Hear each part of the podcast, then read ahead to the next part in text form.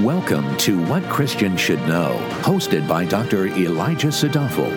This podcast equips you with clarity and meaningful answers about God, the Bible, and your Christian life.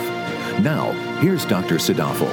In 1 Peter 5 7, the apostle exhorts us to cast all our anxieties on the Lord because he cares for us.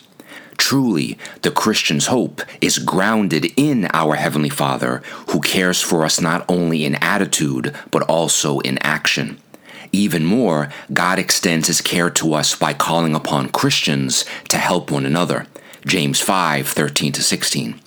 That being said, with everything going on in the world right now, I do not think God raised me up to be a medical doctor only to not practice medicine in a time when healthcare workers are in short supply.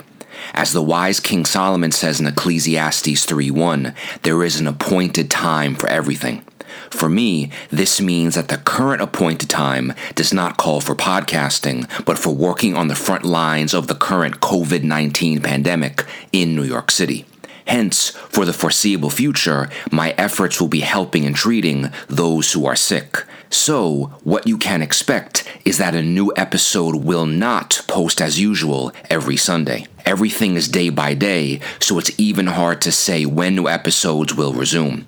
Regardless, as we all pray for those who are sick and who are in need, I would also specifically ask that you pray for all medical workers and their families who care for their neighbors, not only in attitude, but also in action. May God bless you all as you seek Him in His Word. May your souls be lifted up to heaven on the wings of faith and hope, away from things of this world and toward the Lord Most High. Amen. Thank you for listening. For more valuable resources, including a bookstore and online Bible study, visit WCSK.org.